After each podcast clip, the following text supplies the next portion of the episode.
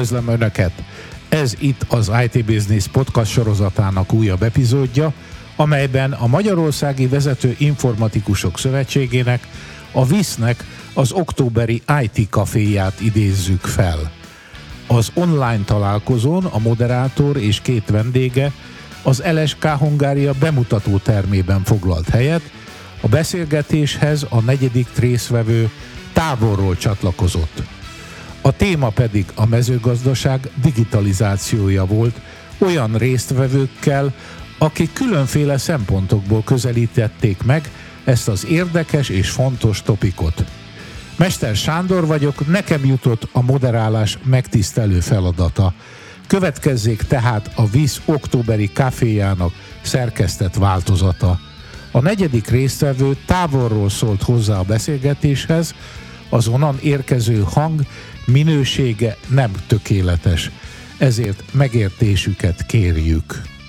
Engedjétek meg, hogy köszöntsem azokat, akikkel ma beszélgethetek. Mellettem ül Basa Rihárd, a Bazilikus szőlőbirtok tulajdonosa, de egyébként máshonnan is ismerhetitek, de az majd később kiderül. Ő mellette ül Filkor Lajos, a Közép-Magyarországi Agrár Szakképzési Centrum Liptai Béla mezőgazdasági és élelmiszeripari technikum szakképzőiskola és kollégium igazgatója, és távolból jelentkezett be Ház László barátom, az Info Infobex informatikai szolgáltató Kft. ügyvezetője, az Axial csoport informatikai szolgáltatója egyébként az Infobex. Úgy terveztük, hogy néhány személyes kérdéssel indítjuk el a beszélgetést. Ház Laci készített egy kis felvezetőt, ami fantasztikusan sikerült. Háttéranyagnak szántad. Ennek a háttéranyagnak a zömített változatát kérem add elő rövid 4-5 percben. László, tiéd a szó.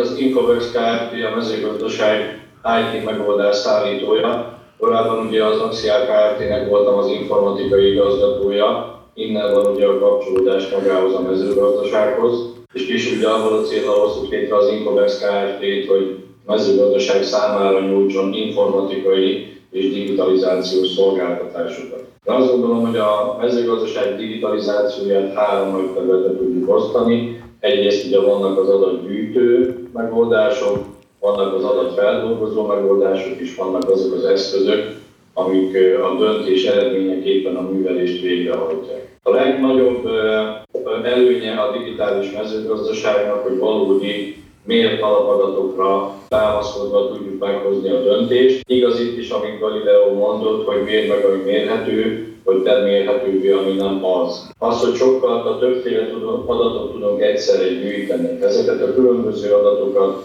egymás mellé téve tudjuk kiértékelni, tehát gondoljuk akár egy talajra, egy hozzá kapcsolódó növénykultúrára, vagy egy meteorológiai adatra, és így tudjuk magát a döntés előkészítésünket megtenni. Aztán ugye, hogy ment tovább maga az automatizáció, és fejlődött az informatika, vagy a számításikai eszközöknek a világa. Kameraképeket tudtunk már online-ba feldolgozni, ugye ez alkalmas volt akár növénybetegségek észlelésére, vagy növényi károkozók észlelésére, de hogyha a másik végét nézem meg, ugye akkor akár egy párhuzamvezetést létre tud hozni egy mezőgazdasági képhez kapcsolódóan, és ugye nem mehetünk el amellett, ami egy nagyon nagy terület, a drónok, ami egy, egy nagyon népszerű téma, hogy a drónoknak mennyiféle alkalmazása és felhasználása van.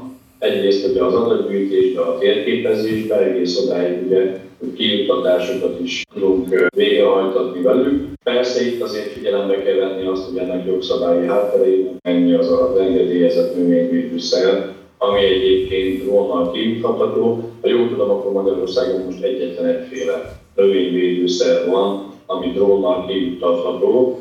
Tehát ezek hangzatosak sokszor, csak ugye a napi gyakorlatban történő megvalósítása vagy felhasználása azért nem annyira egyszerű. Azt gondolom, hogy a digitális mezőgazdaságnak az egyik alapja, hogy ismerjük ezeket a tényezőket, és akkor tovább tudunk menni még egy szintet ugye a térképezésbe, adatgyűjtésbe, felismerésekbe, ugye ezek a műholdas technológiák. Ugye az Incovex Kft. tavaly, pontosabban tavaly előtt ugye az Európai Ügynökségnél egy sérelmes pályázatot nyújtott be, aminek eredményeképpen megvalósítottuk ugye a négy műhold rendszeres korrekciós szolgáltatás Magyarországra, és igen jó kapcsolatunk velük azóta is. És azt látjuk, hogy ugye ezek a műholdak, a Copernicus és a Galileo műholdakból származó űrfelvételek már elérhetőek olyan felbontásba, és olyan kiértékelésekre lehet felhasználni, ami, ami a digitális mezőgazdaságot, a termelés támogatást azért nagyban segíti, és hozzájárul ahhoz, hogy egyre jobban ismerjük meg azt a területet, amelyeken a gazdálkodást Köszönöm szépen. Egyébként azzal akartam kezdeni, hogy maga a beszélgetés címe sokat ígérő. Az 50 perc az csak arra lesz elég, hogy inspirálja az embert a tovább gondolkodásra, és hogy még inspirálóbbak legyünk, szólaljon meg Richard, aki felcsapott egy mezőgazdasági gazdálkodás vezetőjének, tulajdonosának, egyúttal egyébként egy informatikai cégnek is a tulajdonosa vezetője. Így hát fölteltem neki azt a kérdést, hogy mivel más egy mezőgazdasági birtok és egy informatikai cég menedzselése. Ha egyáltalán más, lehet, hogy pont ugyanolyan, nem? Egyáltalán nem. Tehát teljesen különbözik a kettő egymástól. A, ugye a borászat azért ez egy speciális mezőgazdasági ágazat, mert ugye élelmiszerfeldolgozás és mezőgazdaság egyben. Majd később nyilván kitérünk, hogy milyen digitalizációs lehetőségek lennek benne. A két cég között az a nagyon nagy különbség, hogy még az informatikában mondjuk hetek, hónapok alatt történhetnek dolgok, akár egy új termék piacra vitele az egy-két hét alatt vagy egy hónap alatt is meg tud történni, hogyha remek ötlete van az embernek. A borászon meg azt szokta mondani, hogy hát neki 40 esélye van jó bort készíteni, mondjuk 40 szürete van az életébe, tehát akkor van esélye bármit. Egy szüretet feltételezve egy évben, ugye? Így van, a Magyarországon mindenképpen. Mert vannak olyan éghajlatok, ahol esetleg több is van. Igen, esetleg olyan borvidékek Magyarországon, ahol évközben is állítanak elő bort törvény nélkül. Most a viccet félretéve, a, a, nyilván az nagyon fontos, hogy, hogy itt sokkal lassabban történnek a dolgok, sokkal hosszabb távra kell tervezni, tehát teljesen mások a pénzügyi, gazdasági megfontolások, döntések, és amire engem nagyon jó megtanított az a türelem. És gondolom az alázat, mert ha úgy akarja a jó Isten, akkor esik, és ha akarja, akkor nem esik az eső. Így van, ez a szőlőt egyébként kevésbé befolyásolja, hála Istennek. Akkor mondja olyat, amit amik, nem az eső például olyan, igen, vagy nem süt a nap, vagy későn, vagy sokáig süt, az sem mindig jó, tehát hogyha sokáig van jó idő, tehát mindennek klappolnia kell, mondjuk például egy asszuszürethez azért nagyon sok paraméter kell, hogy együtt álljon. Lajos, köszönöm, hogy te is eljöttél, és hát mint egy oktatási intézménynek a vezetője, hogyan látod a fiatalok körében, milyen az érdeklődés a mezőgazdasági szakmák iránt? Melyek a legnépszerűbb szakmák, a szakirányok, és melyek azok, amelyekre lasszóval sem tudtok jelentkezőket megnyerni? Egyébként használtok lasszót? Nem. Elvileg ugye használhatnánk akár, mert van egy szőtelepünk is, mondjuk hozzánk kapcsolódik, de más módon teregetjük a marhákat. Egyébként a mai magyar közoktatási, illetve a szakképzési rendszerben, ugye mi a mezőgazdasági erdészet úgymond ágazathoz tartozunk. Ezen belül is két jelentős irányunk van, egyik a mezőségi gépész, illetve agrárgépész, másik pedig az általános mezőgazdasági szakmák. Mind a kettőből három éves, illetve öt éves lehetőség van. Ugye az öt évesnél érettségizünk és technikusi vizsga van a végén. Ebben a képzésben van arra lehetőség, hogy a agrárinformatika felé is elvigyük a gyerekeket, és mondhatom, hogy igen komoly az érdeklődés. Itt a előttem említette a kolléga már a drón technológiát, ugye mi is azon vagyunk, hogy a gyerekeink alapvizsgákat meg tudják szerezni a tanulmányaik alatt, és felkészülnek arra, ami majd rájuk vár ugye a precíziós mezőgazdaságban. Olyan képzésünk szerencsére a mezőságágazaton nincs, ahova lasszót kéne használnunk. Leginkább egyébként a környébeli gazdáknak a motivált gyerekei jönnek, és őket szeretjük, ismerjük, tényleg akarják ezt, és érdekli őket. Persze vannak mindig úgymond más irányból jövő gyerekek, de általában megtaláljuk a közös nevezőt, és igyekszünk minél jobb szakembereket képezni belőlük. Ugye nem véletlen, hogy a drónt említetted, mert az olyan szexi, nem? Tehát azért, hogyha egy fiatalt megkérdezel, hogy mivel foglalkozna az informatikában, biztos a drón az elsők között jelenik meg. Jó hangzatos a dolog, mindenki arra gondol, hogy reptetjük, de ugye ez másról is szól.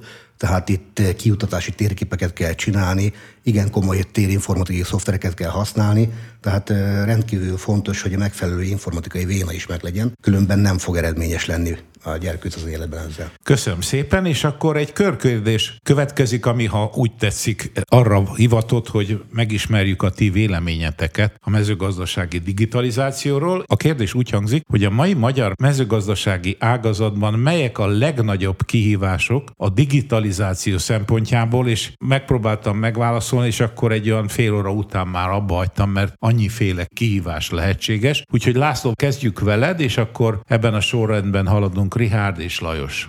Azt gondolom, hogy az elterjedésének a legnagyobb kihívása az az, hogy hogy győzzük meg a termelőt, hogy ez számára hasznos. Tehát valahol azért a precíziós gazdálkodás, a mezőgazdaság digitalizációja mellett azt a megtérülést ki kell mutatni, hiszen azért azért amikor olyan gépekről beszélünk, amik ezek a differenciált kiutatásokat, akár változó tőszámú vetéseket végre tudnak hajtani a vetőgépek, vagy műtrágyaszórást, vagy térképezést, azért ezek a gépek nagyon drágák. Nyilván ugye az inputanyagok is, a vető maga, a műtrágya is rettentően drága, tehát valahol meg kell találnunk azt a, és megint informatikai eszközbe tudunk olyat kimutatni, hogy az az önköltség számítás hogy fog kijönni a végén, hogy ez valóban a termelő számára megtérülést tud hozni. De azt gondolom, hogy nem szabad csak fiskális szempontok alapján rátekinteni erre, hiszen a környezeti terhelés az a talaj, ami egyébként biztosítja a mi gazdálkodásunkat, az ugyanilyen fontos kell, hogy legyen, de azt gondolom, hogy edukációval ezt, ezt, ezt nagyon kell terjeszteni, mert nincs még ott minden.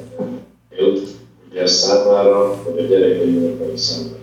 Hogy látod, hogy nehéz rávenni, kicsit leegyszerűsítem azt, amit mondtál, a gazdálkodókat a digitalizáció felé induláskor. Ez abból ered, hogy még nem a, a saját kultúrájuk maga a digitális eh, eszközök használata, vagy gazdasági üzleti érvek szólnak az ellen, hogy ilyen eszközöket használjanak? Egyrészt a korosztálybeli vagy, vagy generációs különbség, ugye hiszen azok, akik a nagybirtokokat létrehozták, ők még nem annyira digitálisak, mint azok, akik majd egyébként átveszik. Nagyon sokszor lehet találkozni abban a mondattal, hogy mit akar itt az informatika, meg a mesterséges intelligencia, meg a BI, meg a mindenki, hiszen én ezen a területen gazdálkodok 40 éve, nálam jobban senki nem ismeri ezt a területet, tehát őket is meg kell győzni abban, hogy azok a méret adatok, amire ezeket a döntéseket alapozunk, ezek valósak. Másrészt azért van egyfajta kényszer is a termelőkben, azok a mezőgazdasági gépvásárlási pályázatok, amik most nyitva volt, ugye előírtak el a pályázat érték 7%-án van digitalizációs megoldásokat, hogy fel kell használni a pályázati érték 7%-ának mértékéig. Tehát úgy tud venni mondjuk egyszerűsítsünk egy 100 milliós gépet, vagy egy 100% milliós projektet, hogy abból 7 millió forintot a következő három évben, a fenntartási időszakban digitalizációs megoldásokra költ. Illetve azért azt se felejtjük, hogy a kormányzat megalkotta Magyarország digitális stratégiáját, ami sok mindent tartalmaz, egyrészt a földhivatali adatszolgáltatási szolgáltatás, ami azért próbálja ösztönözni, vagy irányítani a gazdákat abba az irányba, hogy ez a digitális mezőgazdaság, illetve a precíziós gazdálkodás Good. Richard, neked egy napig tudnék feltenni kérdéseket. Van egy nagyon kedves ismerősöm a borászok között, aki fiatal. A ház legkisebb helységébe is iPhone-nal megy. Egy TV interjút készítettem az EGRI televíziónak vele, és abban kérdeztem, hogy hát milyen új fejlesztéseket terveznek, ez évekkel ezelőtt volt. Finoman körülírtam, nem mondtam ki a digitális szót, de hát nyilvánvaló volt, hogy mire gondolok, és akkor hosszas gondolkodás után azt mondta, hogy hát bizony, a csavaros kupakot bevezettük a borászatban.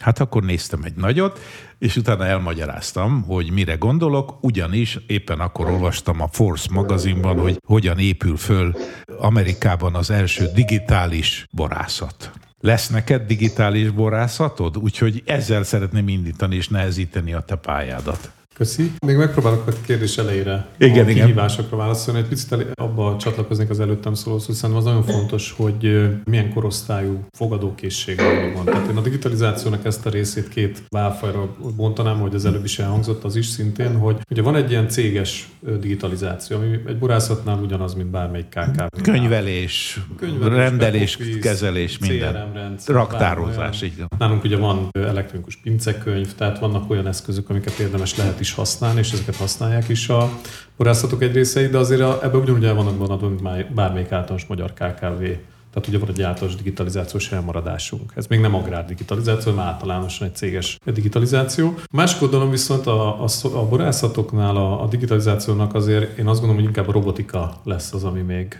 bejön nagyon erősen. Ezt sokan a, mondják, bár én nem tudom elképzelni. Ugye a probléma, mert kérdezted, hogy mi a kihívás. Igen. A kihívás az, hogy nem lesz ember, pont. Tud, erről is tudok, Ezt igen. mindenütt tudjuk. A, a borászatoknál ez úgy csapódik le, mondjuk például a Tokajhegy alján, egy speciális területen, például asszuszedésre találni ma embert Tokaj hegyalján, az a egyik legnagyobb kihívás ma. Igen, mert az asszúszedők azok nem melegben szedik, hanem már hideg hát nem van csak akkor. Azért, hanem érteni kell, hogy mit kell leszedni. Csú, nem olyan egyszerű. Igen, Tehát, igen. hogyha te meg én most oda megyünk, nem biztos, hogy pontosan azokat a szemeket szedjük le, amit le kell szedni, de mondjuk egy 30-40 éve ezzel foglalkozó helyi asszony, aki ezt tudja pontosan, az lesz le tudja szedni. Na most ezt hogy fogod pótolni? A fiatalok nem csinálják, mert ő már persze elmegy agrársuliba, de majd agrárvezető akar lenni, tehát biztos nem azért megy el, hogy asszúszületen részt akar venni, és ezt valahogy digitalizálni kell, vagy, vagy automatizálni, vagy robotizálni. És akkor itt jön be az, hogy oké, okay, de milyen robot, milyen mesterséges intelligencia, hogy tanítom be egy machine learning-el azt, hogy... Azt hogy pont azt a szemet vegye. Pontosan. Akkor van másik technológia, hogy mondjuk egy átvilágító asztalon mondjuk egy gép kifújja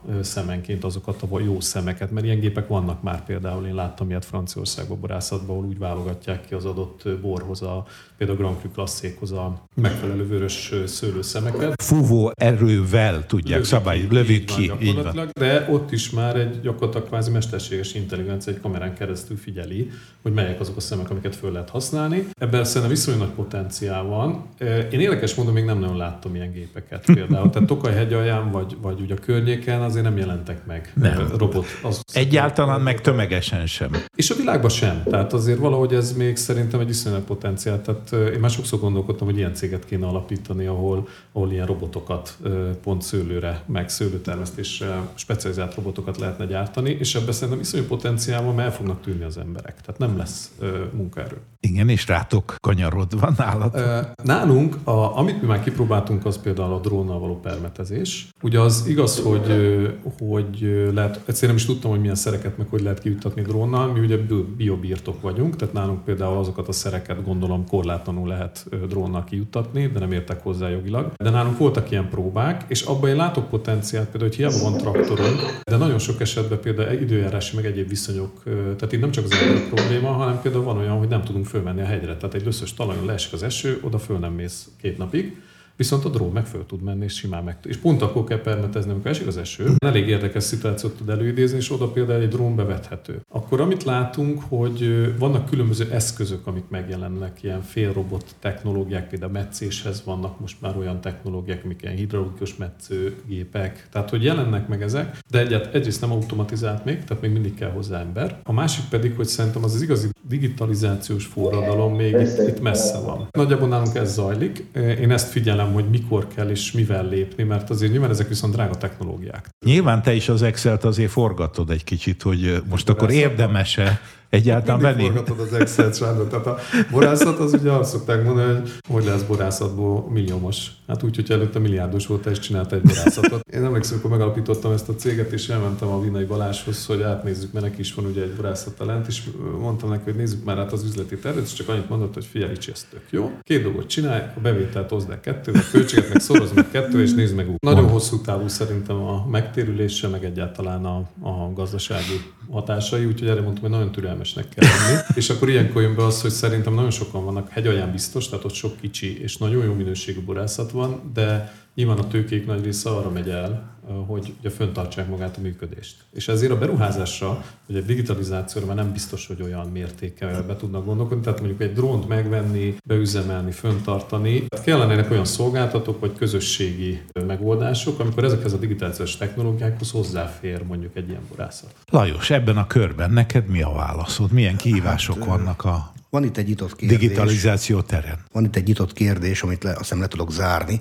A drónokkal mi lehet, mit lehet kijutatni? Jelen pillanatban egyetlen egy növényvédőszer, most pillannak hívják, és ez egy rovarölő. Ugye a Nébik engedélyezi ezeket, és mi is nagyon várjuk már, hogy ez bővüljön. Ezzel azt mondod, hogy részgálicot sem szabad neki kipermetezni? Ez egy nagyon jó kérdés. Ez, az biztos, hogy vegyszerből ezt az egyetlen egyet. Aztán egyéb, hát műtrágya, meg ilyesmi, az mehet. Tehát uh-huh. az a nincsen gond. is mehet, nem? Így van. Tehát... Azt gondolom, hogy amit egyébként lehet használni, azt lehet drónnal is. Ezt gondolnám én. Nem. Nem. Sajnos nem így van, a dróntörvénytettő sokkal Hászlaci is azt mondja, hogy nem. Egyébként az én szemszögömből a legnagyobb probléma, a legnagyobb kihívás az a edu edukáció hiánya a gazdáknál. Tehát azt tapasztalom, hogy sokaknál már megvannak ezek a precíziós gépek. Nagyjából egy középkategóriás traktor egyébként 100 millióhoz közelít egy ilyen gép, de már a gazdáknál ott vannak. Sőt, ott vannak a okos munkagépek is, tehát amiről szó volt itt, hogy tőtávolság szabályozós vetőgép, ugye ezelőtt esetleg drónnal felmérve egy térkép, ugye, hogy hogy is néz ki a vegetáció, hova tegyünk több műtrágyát, hova kevesebbet, illetve a kombájnokban már nagyon régen megvan a hozam térkép készítő rendszer, ami egy alapja ennek az egésznek. Egyébként megoldásunk is van, mert mi most készülünk elő az iskolába egy úgynevezett bemutató üzemmel, pályázati segítség kapcsán, és ott lehetőségünk lesz majd a gazdáknak olyan gyakorlati foglalkozásokat tartani, ahol a mi gépparkunkkal, beszerelendő gépparkunkkal tudjuk úgymond prezentálni, hogy hogy is kell, hogy is lehet ezeket a előnyöket kihasználni. Részükről ez nagyon fontos igény, mert jelenleg a kihívása az, hogy a bevételek csökkennek, ugye mert a árak azt tudjuk, hogy főleg az idejében az katasztrofális, és csak úgy lehet úgymond az eredményt javítani, hogyha a kiadásokat csökkentjük. Szó volt arról is, hogy az input anyagokról, tipikusan met, a műtrágy, ugye a vetőmag, illetve a növényvédőszer, ezt pedig csak úgy lehet csökkenteni, ha tényleg precíziósan minden egyes növénynek annyit adok akkor, amikor kell neki. Ha ezt meg tudom csinálni, akkor csökkenni fog a költségem. Egy körkérdéssel zárjuk a mi beszélgetésünket, és utána várjuk a hallgatóság kérdéseit. Milyen digitális fejlesztéseket terveztek a magatok területén? Nyilván Laci esetében ez az ügyfélköri tervekről szólna, tehát hogyha ő tud, ismer olyan ügyfelet, akinél már megfogant a digitális fejlesztések magja, és ott már kezd kicsirázni a dolog, akkor arról beszéljen, és hát nálatok nyilván iskolában is vannak olyan fontos dolgok, amik jövőben mutató fejlesztések, vagy fejlesztések lehetnek. Richard? Igazából most, eh, amit mit csinálunk, az, az minden mindenképpen az, hogy azt próbáljuk megnézni, hogy például a automatizációt hogy lehet bevezetni. És én bevallom, hogy én gondolkodtam K plusz F projektbe, hogy, hogy egy ilyen nem IT szoftveres K plusz F projektre valamilyen forrást szerezni, hogy ezeket a problémákat, amit az előbb fölvázoltam, azt hogy lehetne megoldani. És erről már sokat beszélgettünk a borászommal is, hogy egyébként egyáltalán ez elképzelhető-e, és arra jutottunk, hogy az én tudásommal, meg az új tudással valószínűleg össze lehetne rakni egy ilyen gépet, például az asszú válogatásra. Igen, itt elhangzott egy fontos információ, információ. Te nem vagy borász, nem. tehát nem lettél borász attól, hogy alapította egy borászatot, viszont van egy borászod, ez nagyon fontos. Kancler András a borászunk, és egyébként tulajdonos társam is a borászatban, tehát ő azért nagyon komoly munkát végez ott. És nagyon fontos, hogy ő egy innovatív ember. Tehát, hogy a borászok között kevés olyan van szerintem, aki ennyire innovatív. Tehát ő a akár ha a marketing eszközeinket nézik, például egy digitális marketing kampány most indítottak el a lányával, ami azért úgy valljuk be, hogy nem egy hétköznapi dolog. És hány éves? Az András 67-es, 55-56 körül. Nem mondhatni, hogy az Z-generáció tagja. Nem, akar... abszolút nem. És Tehát, mégis van érzéke hozzá. Így van, és nem csak ebben innovatív, hanem ugye, ugye az egész ebben, hogy hogyan kell egy működő borászatot fölépíteni. Ugye, amit az előbb is mondtam, hogy van probléma azért a borászatok profitabilitásával. És itt jön be az, hogy egyszerűen ki kell találni az üzleti modellt, hogy ez működik, hogy a digitális marketing eszközöket hogy lehet használni, hogy tudunk például exportálni, és ebben valószínűleg össze kéne fogni egyébként a, a hegyaljai régiónak, és többet kellene közösen dolgozni, mert mindenki a saját útját töri. A másik ugyanilyen, hogyha digitalizálni akarunk mondjuk egy asszúszedést, vagy egy robotot ki akarunk fejleszteni, ezt nyilván nem egy borászatnak kell csinálni, hanem valamilyen központi támogatáson keresztül. Akkor Lajos, nálatok hogyan értelmezhető ez a kérdés? Közismereti oktatásban magyarul a tanteremben, ugye én is, mint informatikus azt vallom, hogy egy ilyen érintő képernyős panel internet kapcsolattal. Ez nélkülözhetetlen. Egyébként mi ezt elkezdtük, ezt a fejlesztést, és már négy termünkben van is ilyen, de és ez végül is egy szaktantermet csinál úgy, hogy más nem is kell. Jóformán, csak egy hozzáértő tanár. Ennek a fejlesztése ez folyamatos, most például a gépész tanműhelyünkben akarok egy ugyanilyen rendszert. Gyakorlatoktatásban egyértelműen át kell állnunk a forgatás nélküli talajművelésre, és az ehhez kapcsolódó úgymond precíziós kiegészítésekre. Mondok egy példát, most beszerzés előtt állunk, ha minden jó megy,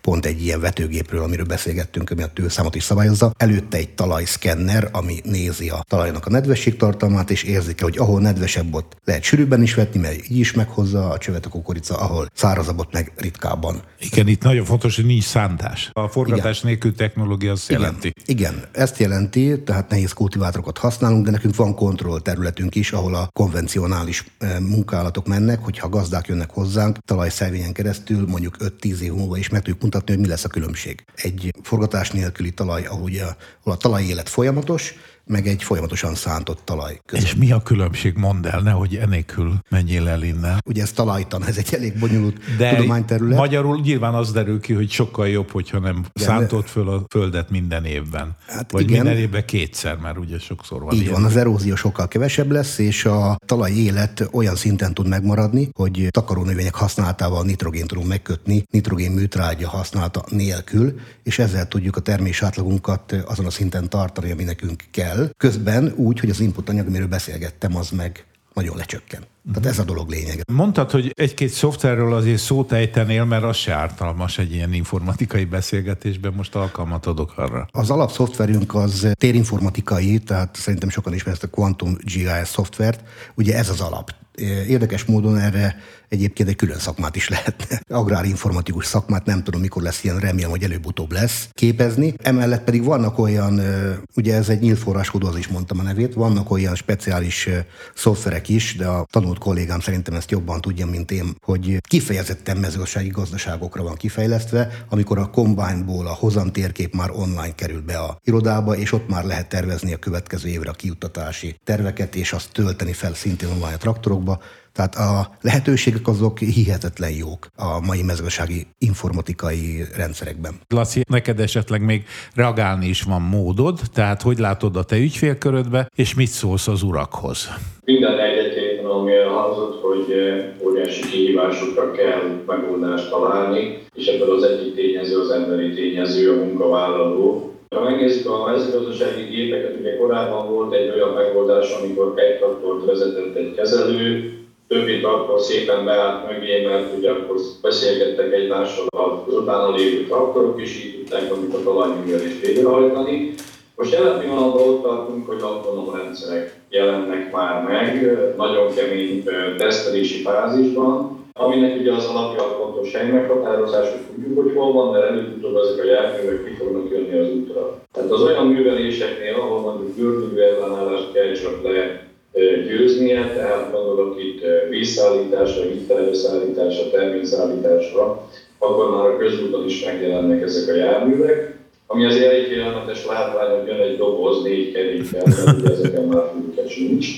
És a következő lépés ugye ott, ahol nem kell nagy teljesítmény, ott megjelennek az elektromos meghajtású mezőgazdasági gépek is. Azután azt gondolom, hogy ebből a rengeteg adattal, ami képződik, akár mezőgazdasági képoldalról, akár a különböző szenzorokról, drónfelvételekről, műholdfelvételekről, valamilyen szinten meg fog jelenni a... Én nem akarom azt mondani, hogy mesterséges intelligencia, mert nem szeretem ezt a szót, de valami, valami kiértékelő algoritmus meg fog jelenni már makroszinten is, ami azt jelenti, hogy most vizsgálnak már olyan egymásra hatásokat, hogy például egy kanadai erdőt fűznek, a, a szállókor és a, a szálló, szálló szilárd anyagoknak milyen hatása van az európai növényzetre. Már ezeket is figyelembe kell venni. Tehát azt gondolom, hogy, valahol ezek az automatikus kiértékelő rendszerek fognak megjelenni, és az automatikus beavatkozó rendszerek, így úgy, hogy mezőgazdasági gép, ami lehet egy traktor, kombány, és lehet akár egy drón is, és majd ugye, mint mindenhol, hogy ezeknek ugye a kölcsön hatása, amikor az egyiknek az inputja lesz a másiknak az inputja, és így, így megpróbálunk fölépíteni egy automatizált gazdaságot, hogy ez jó irány, vagy nem, azt most nem akarom inkább véleményezni, de valahol ezt látom, hogy a, a, a gépgyártók és a mezőgazdasági gépszállítók ebbe az irányba fejlesztenek, illetve azt látszik, hogy ez egy nagyon szexi téma, hogy megjelennek olyan ö, vállalatok is, mint például a HP vagy a Sony a, a digitális mezőgazdaság környékén, illetve az űrtechnológia környékén. Tehát ők is látnak benne fantáziát. És akkor az első kérdés, Gazdag Feri, a VISZ alelnöke kérdezi, hogy milyen informatikai képzés lehet szükséges ahhoz, hogy egy végzett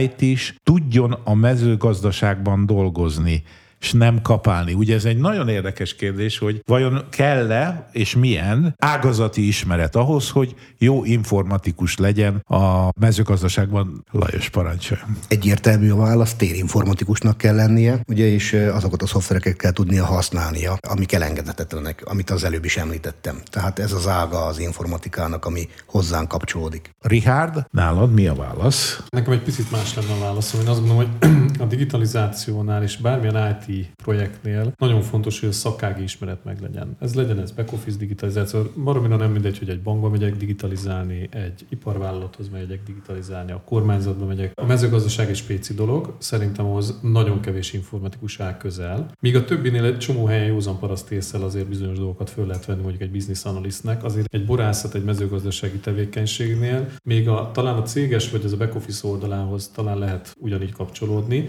de mondjuk már például egy szürethez, egy, egy konkrét mondjuk vetőgép tervezéséhez szerintem ott olyan mérnöki tudás kell, akinek értenie kell pontosan a mezőgazdaság. Mindig az a kérdés, hogy mennyire, de legalább tudnia kell, hogy hogyan zajlik le a szüret. Vagy ha szenzorokat akarok tervezni, akkor mit érdemes egyáltalán mérni, miből gyűjtök adatot. Tehát ezekhez ugye ismernem kell azt a folyamatot, hogy most borászatban mondjuk kénszintet mérek, de nem biztos, hogy az a legfontosabb egyébként. De ezzel azt mondod, hogy akkor végezzen el egy tanfolyamot, vagy nagyon figyeljen oda, vagy mérnöki szintre vigye van-e agrárinformatikus képzés? Nincs, tehát én például bankinformatikusként végeztem még annak idején is, tehát akkor már voltak ugye és spéci szakterületek. Tehát ez, ez terve volt mindig is, hogy egy középfokon is megjelenik az agrárinformatika, mint képzési forma, de jelenleg ez még nem működik. Egyetemeken... Még nálatok sincs ilyen, nincs, nincs, nincs ilyen szak. Az lehet fordítva, hogy az agrárképzésbe jön be az informatika, de szerintem az fordítva is meg kell tölteni, az informatikai képzésbe is be kell jönni a szakági képzések. Laci, neked mi a véleményed? Hát ugye mi 16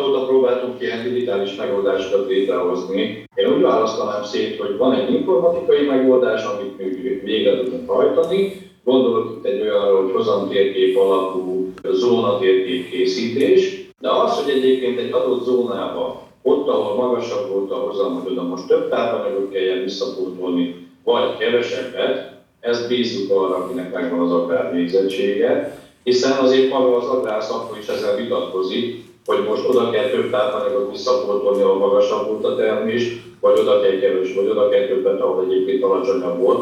Hiszen a jó válasz az az, hogy attól függ, hogy miért van magasabb vagy alacsonyabb, de ezt a döntést meg kell neki hagyni. Tehát én azt gondolom, hogy az informatika szakmának addig lehet elmenni, amíg ezek algoritmusokkal is valódi képletekkel számolva oda tehető a döntéshozónak, de a döntést az autonomusnak kell meghozni a végén. Idáig lehet eljutni szerintem. Ezzel egyetértetek? Van egy érdekes észrevételem. A Matén ugye van egy olyan képzés, Történetesen pont most én is oda járok, Gödöllőn. Nagyon régen ott végeztem először. Szóval van egy olyan képzés, hogy precíziós mezőgazdasági szakmérnök, pont ezt nyögöm én is most, és alapvetően kétféle csapat van. Vannak a térinformatikusok, tehát térképészek, meg vagyunk mi a agrárosok, illetve a agrárgépészek, és ugye a képzésen belül nagyon jól látszik, hogy egymást nagyon jól ki tudjuk egészíteni. Lehet, hogy most egy kicsit így marketingelem a sulit majd a tanárom megköszöni, de ez egy olyan lehetőség, ahol egymástól is sokat tudunk tanulni. Nyilván a képzés elején a infósok vannak előnyben, a végén meg majd mi, de azért a tudás az úgy összerakódik és egyértelműen mindenkinek előnyére válik. Ferinek a következő kérdése is nagyon érdekes, és miből fizetik meg a robotizáció mennyire befolyásolja az élelmiszer árakat? Tehát itt ugye arra utal, hogy tényleg a robotizáció lesz a munkaerő hiánynak a megoldása, de úgy véli Feri, és szerintem jól gondolja, hogy ez pénzbe fog kerülni, és akkor ennek végül az élelmiszer árakban lesz-e hatása? Persze, meg kell majd nyilván valakinek fizetni. Kérdés az, hogy mennyibe kerül az ember, de a legnagyobb kérdés, hogy van-e? Mert ha nincs, akkor nincs, akkor, nincs akkor alternatív. Tehát nincs alternatívát sajnos. Tehát én ezt látom most, ugye a, a másik cégem, amit még nem említettünk, hogy az Oriának ilyen back-office digitalizációkat csinál. Csomószor fölmen az ügyfeleknél, hogy mondjuk van egy szerződéskezelő megoldás, és azt mondja, hogy náluk ezt 20 csinálják. Mondjuk neki, hogy akkor mit tudom, évi x millió forint ennek a bevezetése, fenntartása. Megkérdezed, jó, jó, de hát, hogy hogy térül ez meg? Hát mondom, hány ember tudsz megspórolni? Azt mondja, hát kettőt. Mondom, szoroz ki a bérét most már. Tehát már nem úgy van, hogy 200 ezer forint per hóért veszek föl egy adminisztrátort, hanem ez évente 8-10 milliós költség. Tehát a két embert megspórolsz, az 20 millió. És nem ez a nagy probléma, hanem hogy két évben lehet, hogy már nem is találsz embert. Vagy olyan áron találsz embert, tehát ennek az ára nőni fog, mert nincs olyan ember, aki ezt a feladatot ellássa. Ha nincs, aki ellássa, akkor muszáj digitalizálnom. Itt jönnek a szoftverek, szoftverrobotok, mondjuk egy back office-ba, a mezőgazdaságban meg szerintem a robotok, meg ugyanúgy az adatalapú döntések, hogy való ezt a költséget ki kell termelni. Tehát vagy spórolnom kell ugye a kijuttatott szerekkel, vagy a egyéb költségeimen, vagy nem lesz opció, mert egyébként nem fog működni. Én egyébként ettől rettegek most a legjobban, hogy 15-20 év múlva, amikor ráadásul én is vagyok ilyen 60-70 éves leszek, akkor mi lesz? Lesz egyáltalán ember, aki... Aki, aki megműveli a földet. Így van, és ott egyáltalán ezeket a spéci feladatokat ellássa. Lajos, lesz? Egész biztos vagyok benne, ugyanis egy mai korszerű technológiát használó gépkezelőnek a dolga úgymond az, hogy szórakoztassa magát ugye a, a műszakban egyébként, mert a gépek alkalmasak ugye teljesen automatikusan működni. Ugye GPS rendszer RTK jelkiegészítéssel két és fél centi pontosan tudnak menni. Ez a gép elvetette itt a kukoricát, aztán amikor sor közül kell kapálni kell, ugyanaz a gép rá fog állni. És nincs benne, nem lesz benne ugye az a hiba lehetőség, hogy kivágok egy-két kukoricát, mert fáradok a műszak végére, a gép azt tartja. És egyébként ezeknek a gépeknek az ára, attól, hogy rajta ez a néhány szenzor, meg egy ilyen izobuszos rendszer, ugye mivel csatlakozik a erőgéphez, az már amúgy is mindegyiken van. Tehát ez nem olyan jelentős Sokkal érdekesebb az, hogy én ezt a technológiát használom, mennyi pénzt tudok megtakarítani. Biztos vagyok benne, hogy ez kifejezetten, hogy precíziós gépeket használunk, az émészrában nem fog így megjelenni direktbe. László? Az gazdaság és a termelés nem tudja érvényesíteni azt a, azt a plusz költséget, amit egyébként beolvat, tehát hogy már elhangzott, más területről kell ezt ugye megfinanszíroznia, azt látjuk, igen, hogy mindegy, azt mondom, szántóföldi növénytermesztésről beszélünk, zöldséggyümölcsről beszélünk, hogy a termelő kapja a legnagyobb árat a fogyasztójához képest ebben az ellátási lánc során. De, de igen, ebben az irányba kell menni, hogy, hogy azt a fedezetet állítsa elő avval, hogy egyébként indokolt, vagy hát ugye a, a változó kiiktatások miatt, vagy differenciált kiiktatások miatt csak annyi anyagot használjunk föl, ami az a növény előállítása Közben Ferinek jött egy nagyon praktikus kérdése Lajoshoz, hogy és mennyi fizetéssel szállnak be a gyerekek a nagybetűs életbe. Amikor nálatok végeznek, ugye kikerülnek a piacra, és ott már ugye várják nagyon őket. Volt már ilyen, hogy jöttek hozzám gazdák, hogy majd ha végeznek gyerekek, ugye nem sokára szak, szakmunkás vizsga van, utána akkor majd küldjem őket hozzá. Bementem az osztályhoz, hogy na gyerekek, akkor kinek nincs még munkahelye, és senki nem jött be, mert hogy már mindenkinek van. Ugyanis a duális képzési rendszerben lehetőség van arra is, hogy a utolsó két évet már kint gazdáknál töltsék, és ha valamelyik gyerek ilyen helyre kimegy, az 90 hogy ott is marad. Az én információm szerint, amit egy gazda ajánlott az előző évben a tanulónak, az egy ilyen félmillió forintos dolog, meg persze melléje még egyéb lakhatás, stb. stb. Tehát azt tudjuk, hogy nem a mezőségi ágazattal leginkább megfizetett, de figyelembe véve azt, hogy milyen a környezet, milyen a munkavégzés, tehát nem arról szól már most, hogy egy vasfilm, meg gumicsizma, és akkor így és térdig dolgozok. vagyunk a trágyában. Így abszolút, abszolút nem erről szó a dolog. Hát valahol el kell indulni. A mi ágazatok tekintve a bérek nem rossz irányba mennek. Ezt finoman mondta. Figyelted? Szerintem sehol nem megyek rossz az alkalmazottak szempontjából. Igen, igen, tehát most tulajdonosi szemmel hogy látod? De azért elhangzott egy fél millió. Hát nyilván egy IT-ban azért magasabbak már a beugró szintek, de én inkább azt arra akarnék visszautani az előbbi témához még egy picit, hogy a, szerintem az lesz még nagyon fontos, hogy megtalálják a magyar gazdaságok is a méretgazdaságot. Mert ugye mikor tudsz megfinanszírozni mondjuk egy drónt, vagy egy robotot, vagy egy komplexebb megoldást, hogyha nem egyedül veszed meg. Ez nálunk például tipikusan igaz, nálunk például mi csavarzárat említetted a legelején, csavarzárógépünk nincs. Nem is veszek. Mert minek? Mert évente egyszer fogok csavarzárat fölrakni két típusú boromra. Akkor kölcsön veszed, vagy elviszed Körbe valahova? Képzeld el. Tehát nekünk úgy van, hogy közösen van lent egy olyan. Egyébként a maga a kapszula gyártó adott kölcsön a tarcali borászoknak, és mindig másnál van, és visszük körbe. Ez egy kézzel mozdítható kép. Nem egy nagy cucc, Nem, így van, tehát körbe visszük. Persze akkor, hogyha limitált az üvegek száma, tehát nem egy így millió van, üveget nyilván, kell. Nyilván ezek kicsi pár ezres tételek maximum, illetve ugye ugyanezt történik a, azt gondolom, hogy mindenki vett traktort régen, ugye volt egy ilyen mánia a magyar mezőgazdaságban, hogy mindenkinek legyen szép nagy John Deere traktorja 40 millióért, de az esetek nagy részében ezek traktorok állnak. Tehát itt szerintem nagyon fontos lesz, ez, ami valószínűleg digitalizációval oldható meg, hogy ezeknek a gépeknek a kihasználtsága maximumra nőjön, és próbálják meg közösen ezeket a technológiákat megfinanszírozni, és vagy központi szinten valahogy megtámogatni ezeket. És erre van egy nagyon jó példa egyébként, ami ugye nem digitalizáció, de Tokaj hegyanyán volt olyan EU-s projekt, hogy építettek három közösségi borászatot, amit teleraktak teljesen modern eszközökkel, présekkel, tartályokkal, stb. pesgőkészítéshez külön eszközökkel, amit nyilván ugyanígy nem veszel meg, mert nem mindenki készít pesgőt és mi például oda bevisszük ugyanúgy néha, hogyha megszorulunk tartályhelyjel, vagy pesgőt készítünk, akkor bevisszük ebbe a közösségi borászatba. Ami emeli is a minőséget egyébként, mert mindenki be tudja vinni, akinek egyáltalán nincs pénze ilyenre. Tehát itt szerintem méretgazdaságosság lesz még egy, egy kulcs. Laci. Erre igazából ugye van példa a, a német gazdakörök. Én azt gondolom, hogy Magyarországon nem tud működni lokálisan, vagy hát ugye úgy nézzük, hogy inkább horizontálisan, hiszen egyszer évben pont a felépültető közben kérdésként, hogy mi történik akkor, hogyha egy területen mindenkinek ugyanúgy akkor érik a, a termény. Ezt ugye úgy oldják meg, hogy gépbérletben indulnak Szerbiából, mondjuk egy kalászos betakarításnál, lábon mennek fölfelé ezek a bérkombányok, és akkor legvégén befejezik valahol Csehország környékén, nagyon szépen köszönöm, és még egyszer nagyon köszönöm Basa Rihárdnak, Filkor Lajosnak és Hász Lászlónak, hogy együtt volt velünk ebben a beszélgetésben és a hallgatóknak köszönöm a figyelmet.